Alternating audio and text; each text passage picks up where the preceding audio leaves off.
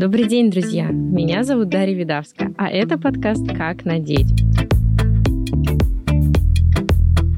Друзья, мы приветствуем вас в подкасте «Как надеть». У нас уже третий сезон, и мы обсуждаем здесь взаимосвязь стиля и гардероба с совершенно разными сферами жизни. И сегодня мы поговорим о такой теме, как шопоголизм. Тема очень интересная, глубокая, и нам поможет психотерапевт, руководитель психологического центра, ведущая авторских тренингов и курсов, преподаватель эм гэ у, автор популярных книг и многочисленных научных разработок и методик по вопросам семейной психологии, эффективных коммуникаций, рекламы и пиар и управления персоналом. Друзья, прошу любить и жаловать, Елена Добробабенко. Здравствуйте. Здравствуйте. Спасибо вам огромное, что нашли время принять участие, потому что, ну вот в гардеробе такое случается. Случается, и мы не всегда можем отследить вообще, норма ли то, как мы живем, как мы относимся к покупкам, или все-таки нужно посмотреть на этот вопрос с точки зрения психологии. Представляете, какая грустная тема получается у нас сегодня для любителей стиля и красоты в одежде. Это что за ограничения? Ну вот поговорим. Мне кажется, наоборот, сейчас люди очень так хотят относиться ко всему осознанно, и это очередной повод задуматься. Поэтому, Елена, расскажите, пожалуйста, что такое шопоголизм и насколько это распространенное явление в наши дни? Для того, чтобы быстро разобраться с тем, что такое шопоголизм, я предлагаю обратить внимание на вот этот вот кусочек лизм, да? Алкоголизм, и так далее. Это зависимость. Зависимости бывают разные. Бывают от алкоголя, бывает любовь к человеку, который на это не согласен, а бывает любовь к покупкам. Но выпить бокал вина не так уж и плохо, встречаться с любимым так вообще прекрасно, покупать себе красивые вещи великолепно. Так что же происходит? От чего появляется плохая составляющая? От чего вот этот лизм появляется в слове «шопинг», например? Очень простая проверка. Когда... Во-первых, ты не можешь без этого жить, да, то есть тебе периодически это надо. Тебе нужен этот бокал вина каждый день. Тебе нужен этот человек ВКонтакте нон-стоп. Тебе нужно все время ходить по магазинам. Это первое. А второе, это когда тебе наносится какой-то вред. У тебя регулярно сильное похмелье, молодой человек тебя обижает, ты плачешь, и он в недостаточном контакте. У тебя не хватает денег на что-то, на то, что нужно.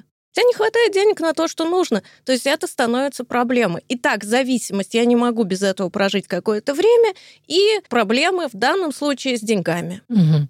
То есть грань между осознанным потреблением и зависимостью психологической именно в том, что мы не можем обойтись без этого. Знаете, как интересно. Дело в том, что на той стороне не обязательно осознанное потребление. На той стороне может быть просто здоровые отношения. То есть человек даже не задумывается, не знаю, об экологии, об обществе потребителя, об осознанном потреблении. Ему просто это не надо, он получает от этого удовольствие ограниченно. Да, разница в том, что ты без этого не можешь, и есть вред. Угу.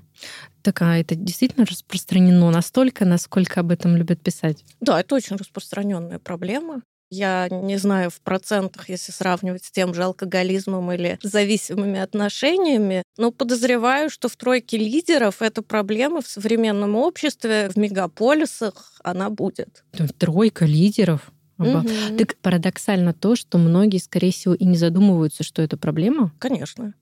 Конечно. Когда человек хвастается, как взял кредит на сумку, не будем называть марки, на какую-нибудь дорогую брендовую сумку, он может не видеть в этом проблему, он даже хвастается этим. Знаешь, я взяла кредит, и тут вот сейчас как раз поехала в Париж с пересадкой в Стамбуле и купила на этот кредит сумку за двести тысяч. А если мы скажем, что это просто вот, ну, ценности такие у человека? Ну, это грустно, конечно, наверное. Это нормально, у всех свои ценности. Кто-то любит комфорт, да, кому-то важнее доехать на такси, не толкаться в метро, кому-то важнее иметь домработницу, кому-то важнее иметь брендовую вещь. Вопрос в том, что если она на нее берет кредит, и уже не важно на что, на такси, домработница или вещь, это уже ненормально.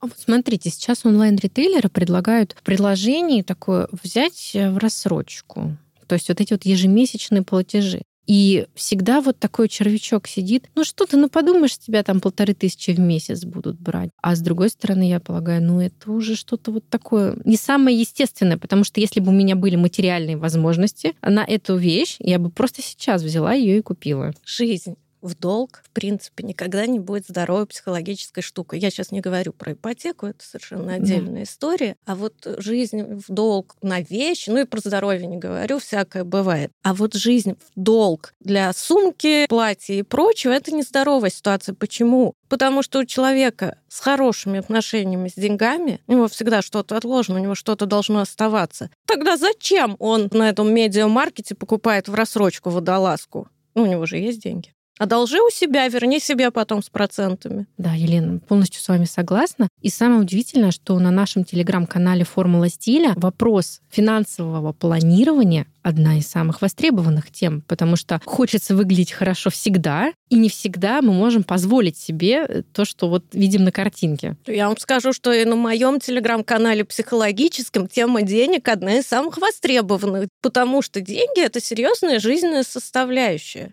Любовь, деньги, здоровье. Такие основополагающие Конечно. вещи, от которых мы зависим. А есть вот отличие классического шопоголизма от женского вещизма. А тут все очень просто. Вещизм может превратиться в шопоголизм, а может не превратиться. То есть есть у тебя вещизм, есть у тебя возможности. Ну и играешь ты в это, радуешь себя. Деньги у тебя есть, и ты можешь себе это позволить. Ну так и развлекайся, каждый развлекается по-своему. Кто-то на мюзикл пошел, кто-то пошел там на блошиный рынок выбирать, кто-то в ЦУМ пошел выбирать. И это твой выбор, пожалуйста.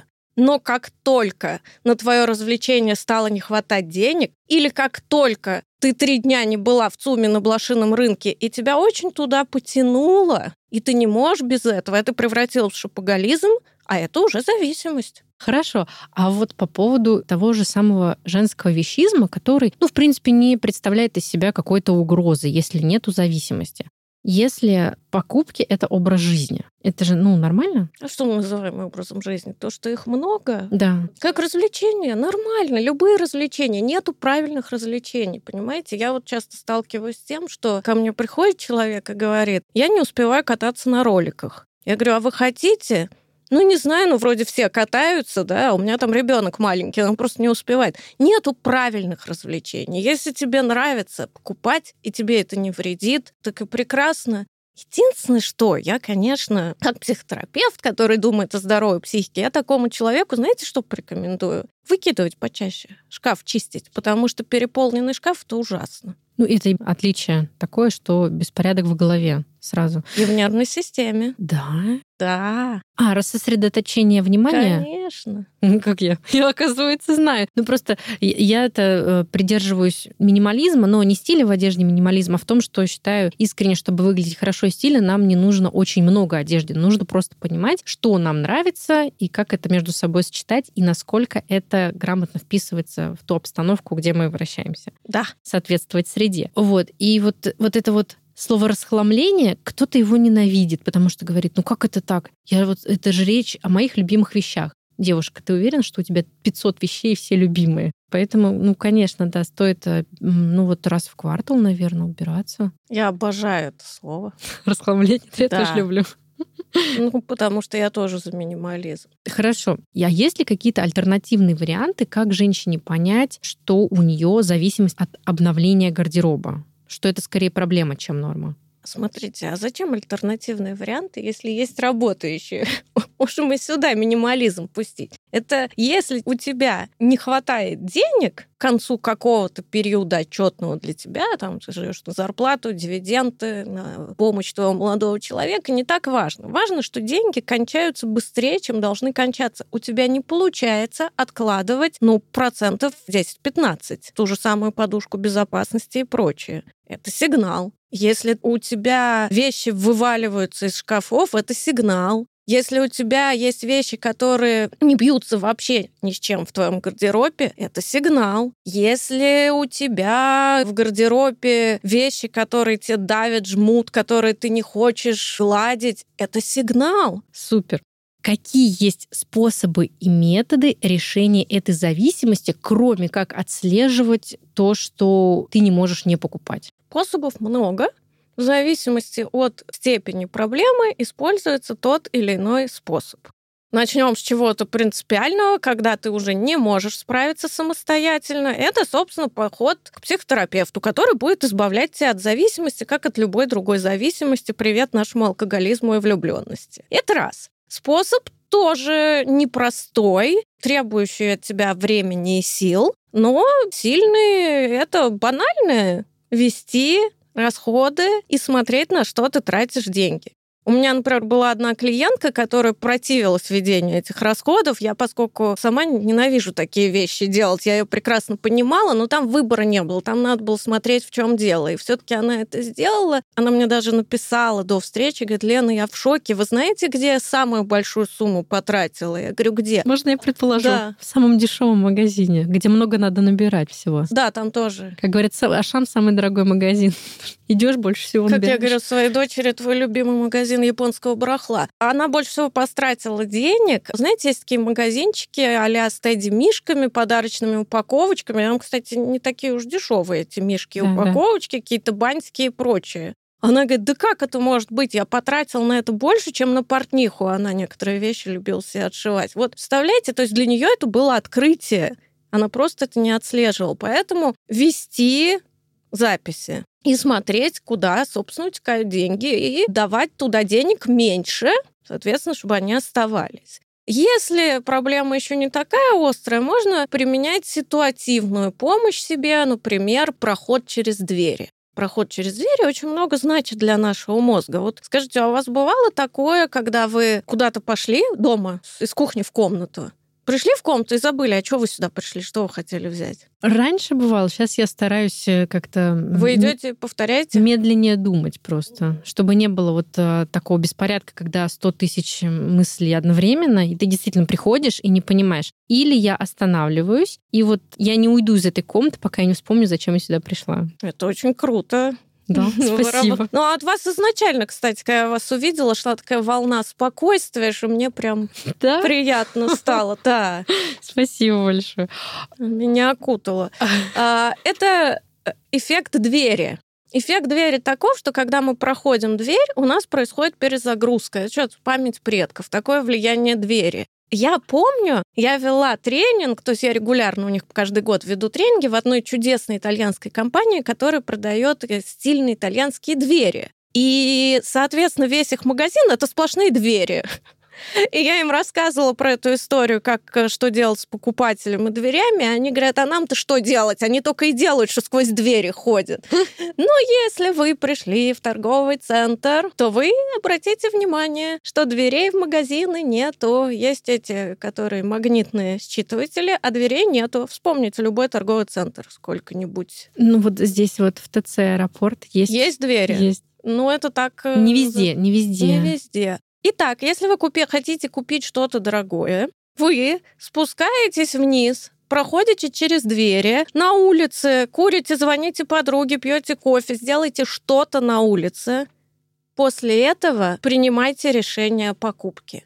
Одна рекомендация из лайтовых. Следующая рекомендация. Покупая вещь, обязательно учитывайте, в какой ситуации вы ее будете носить. Я думаю, что у многих бывало такое, что вы купили очаровательное платье на отдыхе, приехали с ним в свой мегаполис, такой: «О боже, куда я в этом пойду?» А там оно казалось крутым, потому что была другая обстановка. И вот оно и висит у вас в шкафу, это очаровательное платье, и висит настолько, что вы уже и на отдых его забываете взять.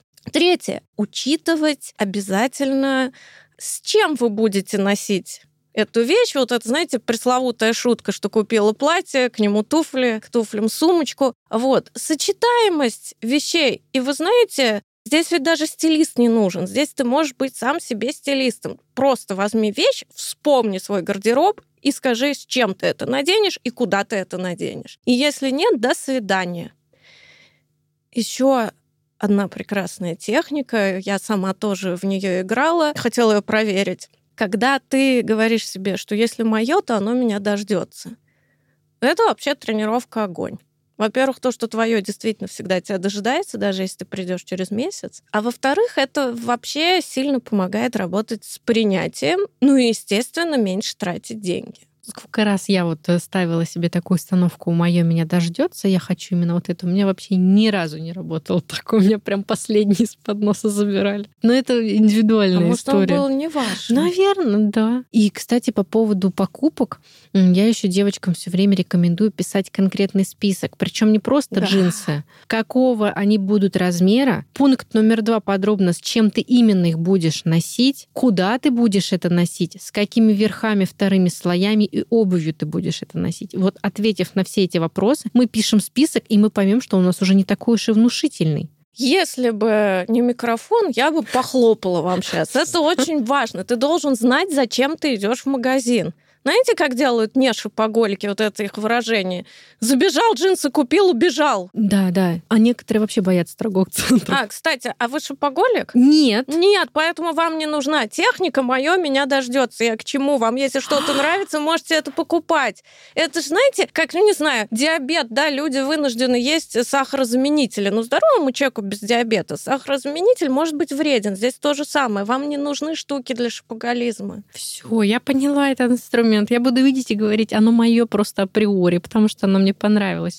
Елена Владимировна, у меня тогда такой вопрос, но, извините, не по сценарию, а личный.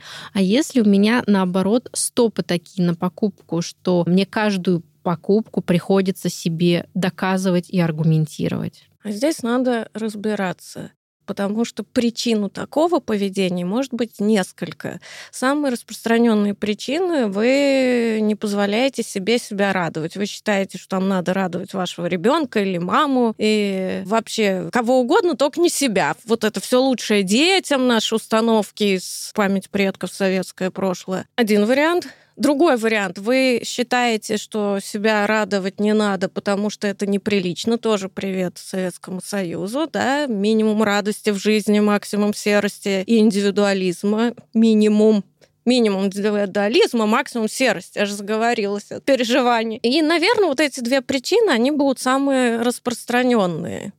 И в этом случае что? Все лучшее родителям, а не детям. Все лучшее мне, а не родителям. То есть просто брать и выводить себя на первое место. Если вы у себя на пятом месте, вы будете жалеть на себя деньги. Это нормально. А еще вот ко мне приходят, когда девочки на шопинг-сопровождение, они просто говорят: я не понимаю, что мне нравится. Для меня, в принципе, покупки — это стресс. Я захожу в торговый центр, я там пятнадцать минут, я ненавижу себя, я ненавижу этот ТЦ и убегаю оттуда без всего, чуть ли не в слезах. Вот такие истории, оказывается, тоже распространены. То есть это противоположность шопоголизму. Это не обязательно противоположность. Ну, в принципе, да, это получается не любовь. Вот я, если честно, тоже не люблю ходить по торговому центру. Вот мне это так себе развлечение. Ну, за границей люблю, но это немножко другое, там, атмосфера. Но очень часто так происходит, потому что ваши клиентки, подопечные, они, во-первых, не знают, что им идет. Во-вторых, они не понимают, какой у них стиль. А чтобы понимать, какой у тебя стиль, ты должен понимать, какой у тебя имидж. А они пришли, вот они уперлись. И им очень важно, чтобы их выбор был сужен. Для них ужасен большой выбор. Мы можем помочь им сузить этот выбор, но самый прекрасный вариант — обратиться к вам, чтобы вы с ними пошли, вообще не надо думать. Другой вариант — вот это вот я пришел за джинсами и черной водолазкой, если даже там будет идеальный базовый свитер, я его не куплю, потому что много у меня базовых свитеров. И... Третий вариант — это стиль какой-то, который вы выбираете. Я вот последние пару лет, у меня есть дочь-подросток, и она, в отличие от меня, очень любит это, и у нее потрясающее чувство стиля, гораздо лучше, чем у меня, однозначно. И я стала ходить с ней в магазины, когда она, она просто берет кучу вещей, перемеривает их, отбирает, говорит, это, это, это. И я стала брать что-то похожее на ее выбор, и получается, что у меня в гардеробе появились какие-то современные вещи. Ну, понятно, может, я не возьму там какой-нибудь кроп-топ, который открывает все, что можно в силу возраста. Но в остальном, я считаю, мы в современном мире можем себе позволить одеваться молодежно в разных возрастах. Вот. И вот я для себя ограничила вообще походы по магазинам походами с дочерью. Ну, какая прелесть. Я буду ждать, что моя вырастет и будет меня а водить. А сколько ей? Десять лет. Ну, у нас другая ситуация, там вообще не до эстетики. Там вот мне главное, чтобы было удобно. Если мне неудобно в этих колготках, в этой водолазке, я не выйду вообще из дома. То есть я вот думаете, лягу плашмя. Личность. Это другой тип личности. И тогда не ждите. Ну да. У меня, у меня еще одна есть.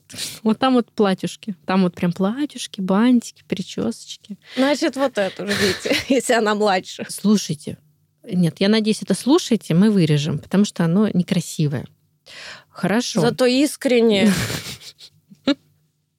Люди любят живые реакции. Ну да. А вот если у нас есть ситуация, что девушки не любят торговые центры по понятным причинам, мы их сейчас объяснили. Ну, они идут куда? На онлайн-платформы, да. на, на тот же Wildberries, Lamoda, Ozon и угу. так далее. Да этих платформ очень много, даже не ритейлеров, а просто сайтов. Угу. И в таком случае интернет-шоппинг — это спасение или усугубление ситуации вот с точки зрения того же самого шоппинга? Потому что люди на этих же самых приложениях тоже дикие деньги сливают. Это вариации на тему. Во-первых, есть люди, которые сливают деньги только при онлайн-шоппинге. Это отдельный вид шопоголизма, он прям есть, с ним есть тоже свои принципы работы. Человек не тратит деньги в магазинах, при этом тратит бешеные деньги на вот этих вот онлайн-платформах. Прям отдельное направление. Конечно, бывает, что шопоголик, наоборот, не будет в онлайне тратить, потому что он скажет, да как я должен пощупать, посмотреть. И вот как только я щупаю, смотрю, я тут же покупаю там пятнадцатую шелковую рубашку. То есть это разные проблемы, которые могут объединиться в одну. Шопоголизм онлайн, он не обязательно про одежду, да, бывает, человек что-то другое, гаджеты скупает, да, да или да. там посуду. В этом случае тоже есть свои лайфхаки, наверное, все слышали про такой, как дать отлежаться в корзине. И вот тревожным людям вообще не подходит, потому что им надо иметь чистую корзину, но это отдельная история. Вот. Но если вам это подходит, дать отлежаться, убрать в избранное и подумать. Да, отложили, обычно на всех этих платформах есть избранное, или там мечты, ну, по-разному называется. Отложили туда, вспомнили, захотелось, купили. Остальные правила такие же, как и в офлайн-шоппинге. Ну и плюс учитывать, есть сайты, которые позволяют достаточно комфортный возврат или примерку, пользоваться этими прекрасными опциями. Действительно знаю людей. И, кстати, среди мужчин очень много, вот кто в интернете покупает, покупает. Это интернет, вот, ну, вернее, компьютерные какие-то приблуды, еще что-то. Самое удивительное, что ведь и среди вот, ну, наших бабушек уже вот они научились, они умеют, они заказывают какие-то скатерти, полотенчики, десятый шампунь, для котика там десятый поводочек. Ну, это иногда выходит за рамки каких-то... Ну, не хочется говорить норм, но вот я не уверена, что это приносило удовольствие видеть, что прабабушка моих детей сливает всю свою пенсию на какие-то вот журнальные заказы. То есть журнал приходит по почте, она там, в общем, поназакажет себе всякого ну, китайского. Потому что это сиюминутное удовольствие. Мы все любим как-нибудь получить сиюминутное удовольствие. Это ничем не отличается от съеденной шоколадки, торт. А я вот слышала такую версию, что шопоголизм — это еще про внутреннего ребенка. Что вот, ну, вот как, вот как вы сейчас сказали, да, побаловать себя и сиюминутная радость. То есть взрослый человек, он не обращается к этому чувству, вот этому «дайте и подайте мне прямо сейчас и здесь». Ну, как пел господин Высоцкий, если я чего решил, то выпью обязательно. Такая проблема вообще существует не только в шопоголизме. Сейчас вот женщины все меня, наверное, поймут в отношениях. Вот вы решили что-то с супругом обсудить, и вот все, вот я не буду ждать, пока он там поест, поспит, еще что-то. Вот сейчас, вот пусть скажет нет, так нет, но пусть говорит сейчас, срочно. Это вообще у женщин это более распространенная проблема. По поводу внутреннего ребенка. Это называется нетерпимость? Ну, как бы не... Как это, это называется «хочу здесь и сейчас». Ага, хорошо. Вот, вот нет, сейчас, вот дайте мне прямо сейчас. Что касается балования внутреннего ребенка, знаете, ведь многим надо это делать. Я не могу сказать, что забейте на своего внутреннего ребенка, вы взрослый человек, собрались и деньги не тратим на всякую ерунду. Ну, иногда можно. Ну, у меня, например, подход такой. Я всегда рекомендую выбрать что-то, в чем вы являетесь транжирой, и в какое-то одно направление. Ну, не то, что сливать деньги, ну, это невозможно, все туда слить деньги, ну, вот, вот это покупать. Ну, не знаю, вот я, например, как сказала, люблю минимализм, человек неаккуратный, поэтому мне очень важно, чтобы у меня всюду был порядок, чтобы ничего нигде не лежало.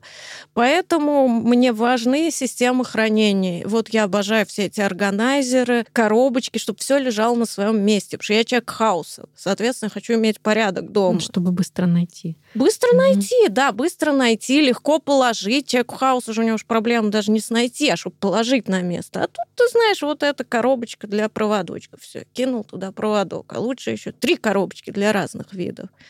И все, идеальный порядок дома у меня. Мой бы первый муж сильно удивился, он очень переживал, что у меня всегда беспорядок.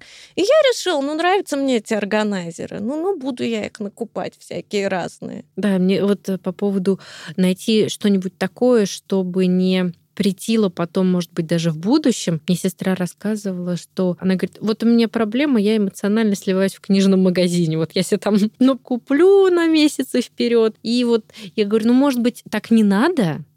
Она говорит, вот знаешь, вот я пока не научилась, вот как по-другому могу. Вы затронули интереснейшую тему, рассказывая про вашу сестру, серьезно, очень важную. Давайте возьмем ситуацию, когда человек по нашему описанию не шопоголик. Он умеет откладывать деньги, он может прожить без покупок в книжном магазине, да, там полгода спокойно. Может ли тут быть какой-то вред? Может. Давайте о нем скажем нашим слушателям. Вред какой? Книги в доме вашей сестры лежат непрочитанные. Ну, то есть, если она все это читает, то и прекрасно. Все. Она читает, но меня бесит, что их очень много просто. Если они лежат непрочитанные, то вот через этот шкаф, полку, где у нее лежат книги, утекает ее энергия. Серьезно. Вот прям берет и утекает. И потом, а почему у меня прокрастинация? А потому что у тебя вся энергия утекает через пятнадцать кожаных курток, которые ты не носишь. А если ты их не носишь, она утекает. Книги, которые ты не прочел, еду, которую лишнюю ты купил, ну и, надеюсь, выкинул, а не выкинул в себя, как у нас тоже любят. Все то, что мы купили и потом не пользуемся, ну, вредно для нашей психики и наших сил жизненных, да, которых обычно не хватает. Ну, я детей так учу. Вот ты вот на шведском столе, вот куда ты себе набрала? Вот ты вот все это съешь? Ну, давай так, ты либо это съедаешь, либо в следующий раз ты думаешь, сколько ты себе берешь. И в следующий раз как-то... Ну, я, может быть, плохая мама. Да что же вы так про себя? Ну, кто-то не ограничивает детей, готов только гладить и поощрять. И я считаю, что надо как-то в определенный момент нести уже ответственность за свой выбор. Да? Конечно. Как интересно, да, шопоголизм и протекающую энергию через книги, купленные и непрочитанные. Ну, вы слышали, может, это не от сестры, там, от друзей выражение? Все никак не прочту, все лежит нечитанное. Я лично слышала. Да, ну, я не знаю, я, просто я филолог. У меня практически все прочитано по нескольку раз. Я это, я вас понимаю? Ну, да, ну, интересно как, интересно очень. А к вам в центр обращаются часто с этим? Вообще есть такой запрос? С шопоголизмом? И, и больше женщин или мужчин? Вот я все-таки могу говорить про свои консультации, поскольку мои специалисты, естественно, не рассказывают мне про проблемы своих клиентов, потому что это профессиональная тайна. Но поскольку я сама работаю уже сильно больше двадцати лет, у меня, наверное, есть какая-то статистика, что могу сказать. С этой проблемой как ключевой обращаются редко. Что вот человек пришел и сказал, я шопоголик. Очень редко. Прям вот там, не знаю, ну, пальцев двух рук за все эти двадцать плюс лет.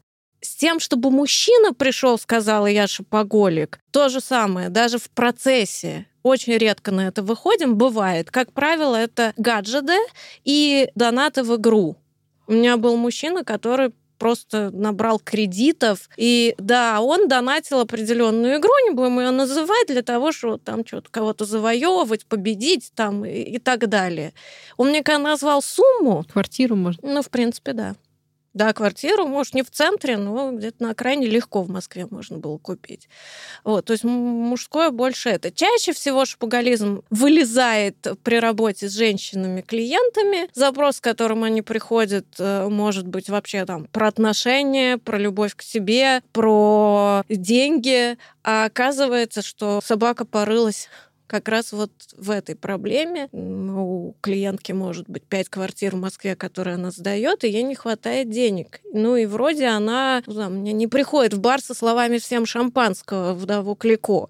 Почему не хватает денег? Мы начинаем разбираться, и мы не понимаем. Она, ну, да она даже не ходит в ЦУМ, не покупает там какие-то безумно дорогие вещи. А не хватает ей денег, потому что она шопоголик. Да, она не купила в ЦУМе какой-нибудь там пальто последнего сезона. Ну, она зато пошла и портнихе заказала, или в Заре купила столько, что можно было уже пять пальто хороших купить. Вот, кстати, про вопрос качества. Вот для меня это лично больная тема. Потому что, когда мне вот тоже говорят, ну что вы нам вот говорите, там, покупать сапоги такие дорогие? Я говорю, во-первых, давайте посчитаем финансы. То есть вы эти дорогие сапоги будете носить там три-четыре сезона, и если вы посчитаете, действительно, стоимость разовой носки, это вообще недорого. И опять же говорю, вот, вы покупаете некачественных пять пар тогда, когда вы могли купить одну качественную, и более того, вы бы нравились себе больше, ваш образ, но он и стоил бы дороже внешне, визуально, да, и вы бы понимали, что да, у меня вот классные сапоги, и я как минимум поэтому в себе уверена, что у меня не, не что-то с Алиэкспресс, что в нее самый неподходящий момент отвалится. Но это касается вообще всего,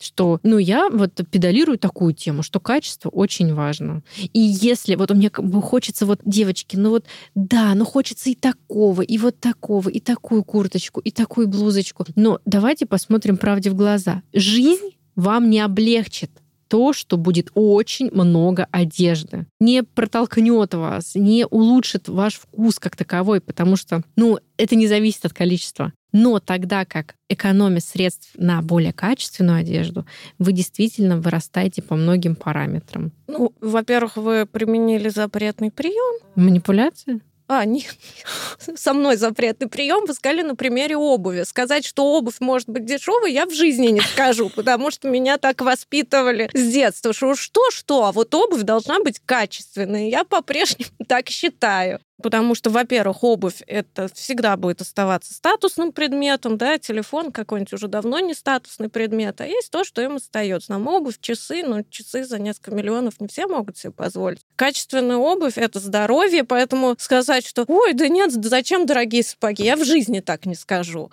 Но если бы мне, если бы мне сказали это про футболку, например, и мне надо было почему-то это оспорить, знаете, что бы я сказала? Я согласна с вами. Есть одно «но». Женщина не хочет пять лет ходить в одной и той же футболке, понимаете? Она хочет доставить себе удовольствие покупкой. Так вот, возвращаясь к рациональности, ну, в том смысле, что большая разница есть обновлять гардероб и захламлять гардероб. Вот.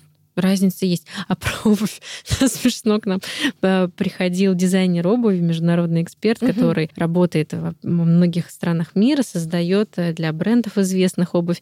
Она рассказывала случай, когда ехала в автобусе, и женщина говорила, я купила себе кожаные сапоги за четыре тысячи, вот из кожи. И она говорит, я понимаю, что я не могу вмешаться в этот диалог, но нет, это не кожа, это не качественная обувь. И, к сожалению, по-другому я не могу привести другое водное слово, кроме как, к сожалению, многие искренне вот живут в таких а, ценовых сегментах и рамках. Ну, слушайте, а с другой стороны, ведь нет гарантии, что за двенадцать тысяч это будет кожаная обувь в наших реалиях. Вот что обидно. Ну, ценник первый, первая основа, мне кажется. Мы в первую очередь на него обращаем внимание. Это, ну, фильтр. Говоря о шопоголизме, у меня не поворачивается язык говорить о дорогих вещах, да, вот это мы не настолько богаты, чтобы покупать дешевые вещи, одна дорогая вещь прослужит тебе долго, это все верно. Но шопоголик сейчас вот схватится за эту нашу фразу, скажет, вот, и завтра я тоже пойду в ЦУМ, потому что я вот слушал такое интересное интервью, и мне там сказали, купи лучше. А то, что сказали одно пальто вместо пяти, это он не услышал. Он сказал, купи одно хорошее пальто. Если я куплю пять хороших пальто, это рекомендация, умноженная на пять. Дорогой слушатель, если ты принял и понял наше сообщение именно так, то Отталкиваться надо все-таки от количества, от цели покупки. Кстати, о целях. Елена Владимировна, какие три вопроса желательно задать себе перед очередной покупкой? Вы рассказали способы, как не потратить лишний раз деньги и не жалеть потом об этом. А вот есть ли какие-то такие вот статистические? Вот я люблю статистику себе в голову приводить, вспоминать статистику, и мне как-то легче себе в чем-то убедить, отказаться или согласиться. А есть какие-то такие вот словесные техники, которые помогут человеку избежать лишних трат? Знаете, поскольку я практик, совсем-совсем практика, не теоретик, и если мы говорим о вопросах, которые действительно помогут, это будут вопросы, касаемые не того, что чувствует моя душа, глядя на эту футболку. Это будут конкретные вопросы. А именно, есть ли у меня аналогичная вещь? Мы все очень любим, даже не шопоголики, купить несколько одинаковых вещей, потому что нам такое нравится. Первое. Второе. Буду ли я вообще в этом ходить? Вот я в какой-то момент для себя поняла, что я ненавижу одежду, которую надо гладить. Все, я вот теперь подхожу, знаете, как сминаю, я... до свидания. Ну, может, кроме какого-нибудь там, наверное, свадебное платье можно купить, которое можно и погладить. Да, то есть буду ли я это носить? Ну, это о чем я говорила, с чем и где я буду это носить. И, с вашего позволения, четвертый вопрос, хоть вы просили три. Это сочетание с твоим личным имиджем. Это может быть очень крутая вещь, она может быть модная, или очень стильная, или очень интересная, но она будет не твоя. И ты в ней будешь выглядеть нелепо, и будешь потом говорить, а почему вот моя подруга то же самое надела и красотка, а я иду в этом и странненькая какая-то, да потому что это не ты. Несоответствие. Когнитивный диссонанс. Конечно. Да, и, кстати, парадоксально то, что действительно многие вещи, одинаковые вещи на разных людях смотрятся по-разному. Есть люди, которым повезло, будем честными, и на них все вещи смотрятся стильно. Ну вот правда. Есть такие люди. Но есть еще твое и не твое. И могу сказать на своем примере. Вот кроссовки, ну, казалось бы, вообще базовая деталь гардероба. Я к кроссовкам себя приучала несколько лет. Сложно. Я начала с черных таких, знаете, которые почти не кроссовки, как ботинки. Потом уже чуть-чуть побольше. Сейчас я уже могу себе позволить там даже цветные какие-то, там неоновые, ну, тоже не огромные. Почему? Потому что я и спорт, это вот где я, где спорт. Не нравится мне это все. Соответственно, спортивная одежда, которая вот может человек выйти в спортивном костюме, реально выглядит стильно. Ну, конечно, если он в нем не на вечеринку mm-hmm. пошел. Вот. Если я выйду в спортивном костюме, я, наверное, буду выглядеть, причем костюм там может стоить миллион, но я буду выглядеть как бомж около пятерочки. Да, надо очень важно, девушки, чувствовать себя. И думать, ну не то чтобы тренировать насмотренность, но понимать и анализировать, а что мне нравится, что про меня. Меня любят некоторые приближенные люди мне сказать, ну ты, конечно, оделась. Ну я молчу про то, что это обесценивание вообще, но еще... Но это вот про, ну, ребят, ну это про меня, и, к сожалению, вы не можете это понять. Это может быть не стильным, ну не то чтобы не стильным, а не модным, но я-то знаю, что это вот такое стилистическое направление, что это атрибут конкретной стилистики, и у него есть конкретные исторические эпохи в определенных кругах. Это очень даже носибельно прямо здесь и сейчас. Ну, блин, зачем? Ну, вы просто демонстрируете, что вот вы не в курсах. А с другой стороны, мода...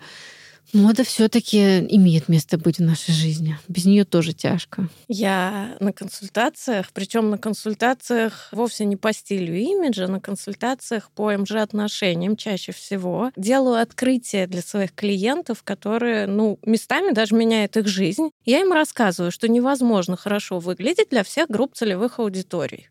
То есть это не про то, что на работу не стоит надевать шорты с торчащей попой. Нет, это про другое. Это про то, чтобы нравиться. Я говорю, вот ты приходишь на какую-нибудь вечеринку, тусовку, либо ты одеваешься для женщин, либо для мужчин. Как? Неужели нельзя нравиться и тем, и тем? Я говорю, слушайте, чтобы нравиться, ну, достаточно иметь там чистые волосы причесанные, да, быть аккуратным в одежде. Но сильно понравиться ты можешь либо мужчинам, либо женщинам. Для тех и других надо одеваться совершенно по-разному. Бывает тяжело, прямо ломка у моих клиентов, потому что, ну почему я должна вот так одеваться там в классическом стиле? Ты не, не должна. Ну, если ты пришла туда, и ты сама об этом говоришь, с целью пофлиртовать, так оденься так, чтобы нравиться мужчинам, а не ультрамодно. Да, да. Аплодирую и хлопаю. Да, очень важно, потому что тоже не понимают немного о соответствии, но там ты вот, ну, как это? Ты не пойдешь знакомиться с будущей свекровью в мини-юбке. Но мне кажется, это надо быть очень недальновидным человеком, не понимающим, что к чему, чтобы такое себе позволить. И все равно в каких-то ситуациях мы отстреливаем. И как раз про архетипы так вот интересно. Вот мы проговорили про внутреннего ребенка, да, и по поводу тех же самых соответствий. Если ты не бунтарь, а мода тебе навязывает что-то очень грубое, ты все равно в этом будешь чувствовать себя неловко и неудобно, потому что, да, ты это наденешь, но если ты романтичная девушка, красивая, тонкая натура, то не получится вот быть в этом во всем органично. Абсолютно. Ой, Елена Владимировна, спасибо вам огромное. У нас по традиции есть такой Дарят вопрос. Дарят подарки гостям. Ладно, извините, пожалуйста. У нас по традиции. Это да, но вне эфира. Не раскрываем всех карт. Я шучу. А зато, может, сейчас как вам все побегут за подарками. Надо будет искать гостей. Да, простите. У нас такой есть вопрос по традиции. И мне нравится, насколько уникально все на него отвечают. Что такое стиль? А-а. Я думаю, что это очень важная составляющая вашего имиджа. Я думаю, что стиль должен вписываться в ваш имидж. И если ключевыми существительными вашего имиджа стала утонченность, романтичность, значит, ваш стиль одежды тоже должен соответствовать этим требованиям.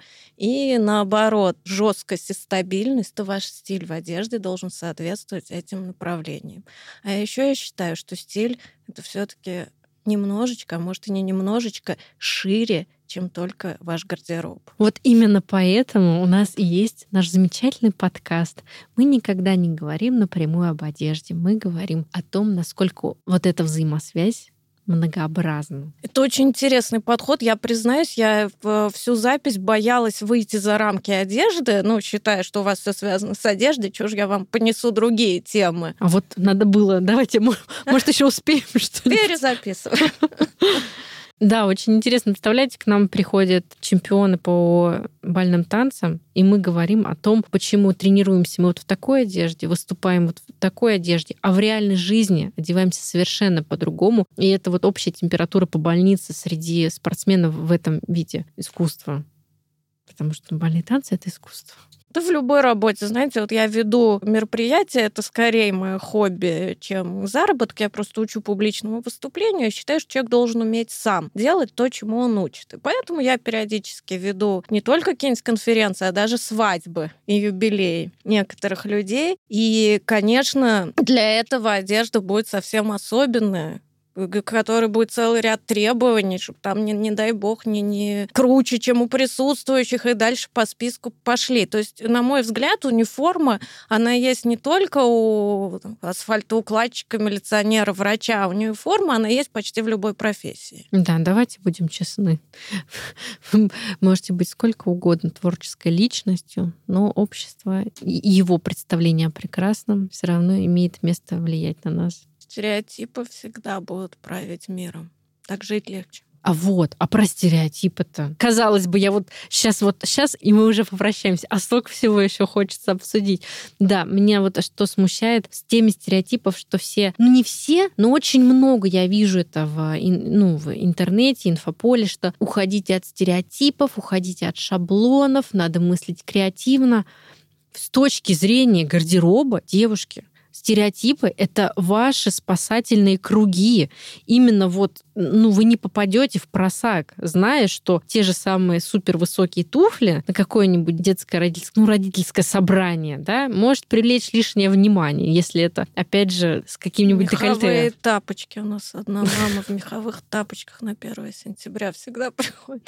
Слушайте, как я счастлива слышать это от стилиста. Вы себе это просто бальзам на душу, потому что очень часто, ну, возможно, вы со мной не согласитесь, но очень часто стилисты уводят людей вот полностью в это самовыражение через сочетающиеся предметы. Да, это надо уметь подобрать цепь леопарда и яркую картинку так, чтобы это выглядело не пошло, а чтобы в этом что-то было. То есть вроде здорово, но это настолько не воспринимается окружающими, не ложится на человека, ну, очень сильно. И вот когда вы говорите про соответствие окружению, правда, спасибо, что вы видите это так. Ой, Елена Владимировна, вам спасибо огромное. Друзья, мы потихонечку будем закругляться. У нас была очень интересная тема, и мы настолько по-разному ее со всех сторон посмотрели. Это не может не радовать. Я надеюсь, у нас еще будет повод встретиться с вами. Друзья, с нами была Елена Добробабенко, психотерапевт, руководитель психологического центра, ведущая авторских тренингов и курсов, преподаватель эм гэ у, автор популярных книг и многочисленных научных разработок и методик по вопросам семейной психологии, эффективных коммуникаций, рекламы и пиар и управления персоналом. Елена Владимировна, спасибо вам огромное. Спасибо вам. Ура! Можно похлопать.